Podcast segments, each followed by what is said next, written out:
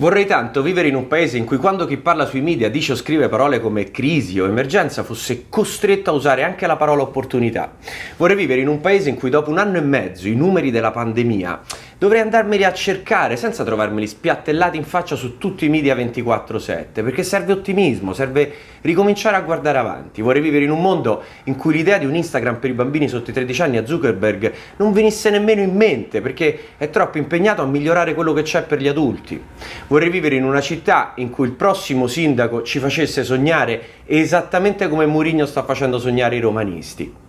Vorrei vivere in un mondo in cui la minaccia climatica, ricasco un modello economico e di consumi che va cambiato perché fa acqua da tutte le parti, fosse la priorità numero uno per tutti, leader, città, nazioni, continenti, visto che è l'unica sfida definitiva e senza precedenti che abbiamo davanti. Per il resto c'è tempo e questo è un minuto di erbavoglio.